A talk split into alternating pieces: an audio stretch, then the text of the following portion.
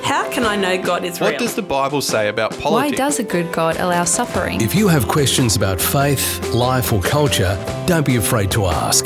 This, is Ask with David Dean. G'day everyone, Dave Dean here. And our question for the week is Isn't it the case that biblical teachings create more sin and hate in the world, e.g., sexuality? The Bible certainly does contain all sorts of different teachings and instructions on all sorts of different issues for different people in different times, in different places, for different purposes. Some of those instructions are still relevant today, some of them are not, because throughout human history, God has worked out his plan of salvation for humanity in different ways.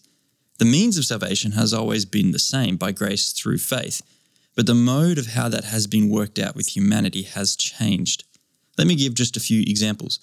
After sin and the fall in Genesis chapter 3, we moved into a time of government. Uh, then we moved into a time of law under the theocracy of nation Israel. Then a time of the prophets. And then finally, now God is speaking to us through the mediation of his son Jesus, as Hebrews 1 tells us. Jesus is the final revelation of God. So when we read an ethical instruction in the Bible, what we need to do, first of all, is as a part of the interpretive process, ask ourselves is this a moral prescription relevant for us today, or is it a description of what was given for a particular people in a particular time for a particular purpose?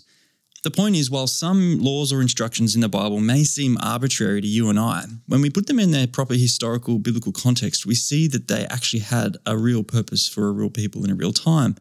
Take, for example, the instruction in Leviticus 11 about abstaining from eating pork. At first glance, this just seems arbitrary to you and I. I mean, of all people, Christians happen to enjoy a good slab of ham to celebrate Jesus' birth at Christmas. So, what is Leviticus 11 all about? Well, when we put that instruction within its historical context, what we see is, along with a host of, of other instructions as well, God had a specific purpose for ancient Israel. Pork abstinence was one way that God made Israel look different from all of the other nations around them, so that when people talked about Israel and, and the God that they worshipped, they said, oh, yeah, they are those people who don't eat pork.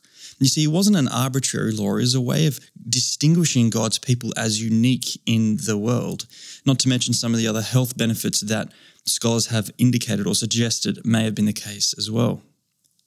Now, that instruction is obviously no longer in effect today because we don't live under theocratic Israel, but that doesn't mean that everything in the Bible is defunct or no longer relevant. The civil and ceremonial laws of ancient Israel are no longer in effect, but God's moral law and instructions very much are, because good and evil, if they are anything at all, are not relative concepts. Some examples of God's moral laws and instructions include what and how we are to worship, how we are to speak and to treat other people, and even our sexual thoughts and activities.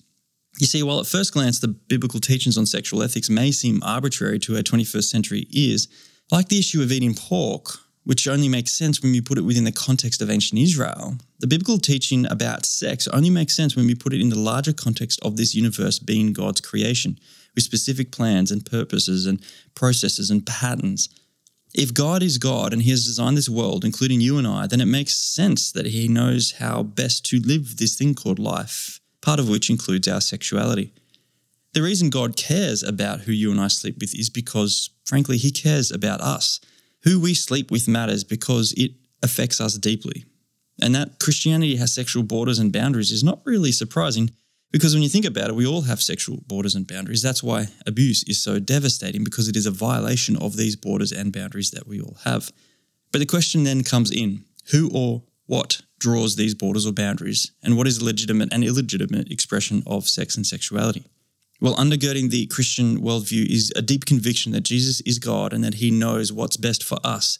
And the moral constraints he gives us in the Bible are there for our good. They are instructions for how we can live and flourish in this thing called life. You see, we aren't left on a high sea without a chart or a compass. God has given us an orientation for how we are to live and move and have our being.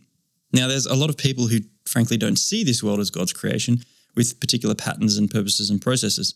And as a consequence, it should come then as no surprise that God's instructions aren't well received. You see, in rejecting God, people effectively pursue their own ends, deviating from God's plan, pattern, and purpose for how we should live in pursuit of their own ends. So now this tension comes between how God says we should live and how we think we should live, between what God says is right and wrong and what we think is right and wrong. And that's where the conflict really lies. So, all of that to say, I don't think it's that God's word, the Bible, creates more hate and sin. I think it's the fact that there is an already broken world out there in hate and sin.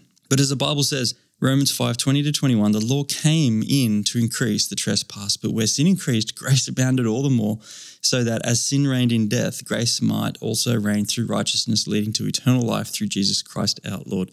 You see, everyone who does wrong hates the light and will not come into the light. John 3 20. But here's the good news there's a grace abounding, there is a light. John 8 12, I am the light of the world. Whoever follows me will not walk in darkness, but will have the light of life. Psalm 119 105, Your word is a lamp unto my feet and a light unto my path. Friends, we have an orientation, we have a guide, we have a way for navigating this thing and all of its complexities called life. Living in the light is not easy. Again, we will all be tempted to recall back into our old way of doing things, but it is right, and it is for our good, and it is for our ultimate flourishing. Jesus said he has come that we may have life and have it to the full. Today, there is so much hype about sexuality and gender, and it just breaks my heart when I hear people say that this issue of sexuality or sexual ethics is the greatest stumbling block. Because Christianity isn't about your sexuality. Of course, God is concerned with it. That's what I've been saying so far. But He's far more concerned with you, and you are far more than your sexuality. So if you're listening to this and you're thinking that you need to get it all right and get all cleaned up before you can become a Christian, can I just say, that's not what Christianity is about. The biblical teaching is that you come to Jesus as you are, warts and all. I come to Jesus as dirty as I am. And together, Jesus is the one who cleans us up. It's not about getting your ethics right and then getting Jesus. It's about getting Jesus and watch the way he renovates your entire life. And the marvelous thing about all of that is it's a reality that you and I can never earn. But thanks be to God, who in Jesus Christ offers salvation to us all as a free gift. Do you have a question about Christian beliefs, theology, doctrine, philosophy, or culture? Don't be afraid to ask. Go to drcdean.com forward slash ask. That's Dean with an E.